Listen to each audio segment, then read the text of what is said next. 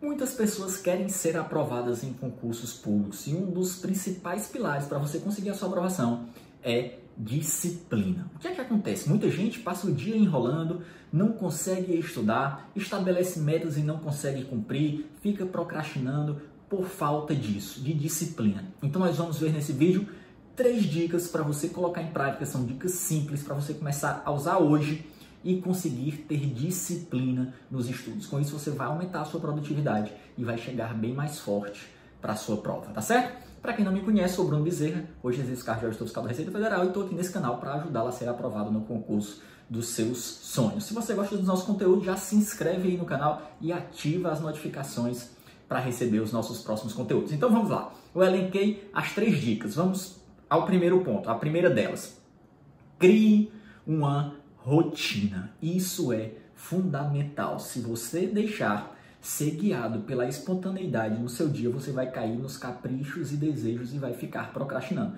Primeiro, porque se você não tiver uma rotina, se você não tiver nenhum horário para acordar, você fica dormindo um pouquinho mais, você vai botar outras coisas na frente dos estudos e acaba não fazendo o que é que você tem que fazer. Então, Bruno, como eu começo? O que é que eu faço para criar uma rotina? Duas dicas para você criar uma rotina. Estabeleça horários fixos de estudo e estabeleça metas de curto prazo. Quando você estabelece horários fixos de estudo, eu vou começar a estudar 8 horas da manhã, 8 da manhã você tem que estar sentado para começar a estudar. Por que é que os colégios fazem horários fixos? A aula não é um dia de manhã, outro dia é à tarde, outro dia é à noite, para criar a rotina. Se você não tiver isso, você acaba deixando para depois. Então, a sua rotina você cria estabelecendo primeiro o horário que você vai acordar. E aí organiza todo o seu dia com as suas atividades. Eu vou acordar às seis e meia, sete horas eu tomo café, oito horas eu começo a estudar, ou então eu começo a trabalhar, meus estudos vão ser à noite. Você vai ter exatamente desenhado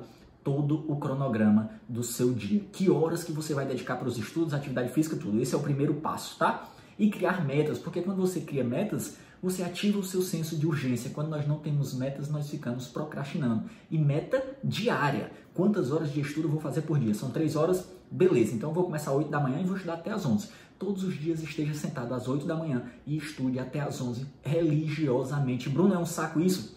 É. Mas ninguém disse que passar em concurso é fácil. Vai ser preciso você criar uma rotina, ter disciplina, estabelecer metas e, de preferência, horários fixos de estudos, tá certo? Segunda dica: seja organizado. Três pontos de organização: material de estudos, cronograma de estudos e ambiente de estudos. Cronograma é organize-se com antecedência. Todos os domingos faça a organização da sua agenda. Saiba exatamente o que é que vai estudar naquela semana. Se, um, se uma matéria você vai resolver questão, se vai estudar teoria, se vai ver videoaula porque o momento mais importante na hora da largada, se você não souber o que, é que você tem que fazer, você já começa mal, já começa tendo que pensar o que é que vai fazer, se estressando, não encontra o material. E aí nós entramos no segundo ponto, organização do seu material e, e, e, cronograma, né? Então tenha, tenha os seus materiais organizados, saiba onde estão seus livros, tem um espaçozinho ali dedicado para organizar aquilo, para na hora de começar os estudos você não saber por onde começar, que nós ligamos ao terceiro ponto, que é ambiente de estudos. O seu ambiente ele deve ser livre de distrações. Não pode ser um ambiente com TV no meio da sala de casa, onde você vai ser interrompido a todo instante com o interfone tocando.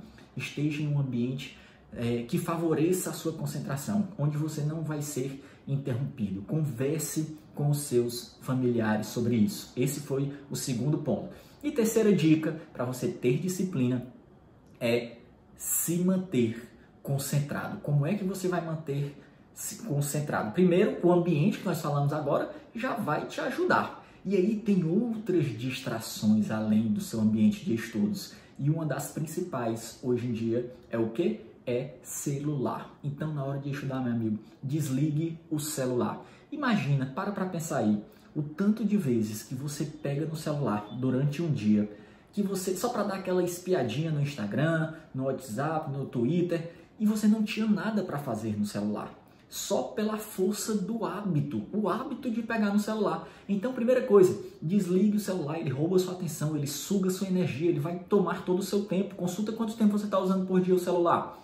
Isso acaba com a sua produtividade nos estudos. Então, esse é o primeiro ponto, você fugir das distrações. Identifique outras distrações que porventura você tenha e elimine isso durante o momento dos seus estudos. E uma outra dica para você se manter concentrado é pausas para descanso. Por mais que você esteja com todas as condições propícias para os estudos, você tem um limite que você consegue ficar concentrado. Tem gente que consegue 30 minutos, 25 minutos, faz um pomodoro, outra 50, outra uma hora e meia.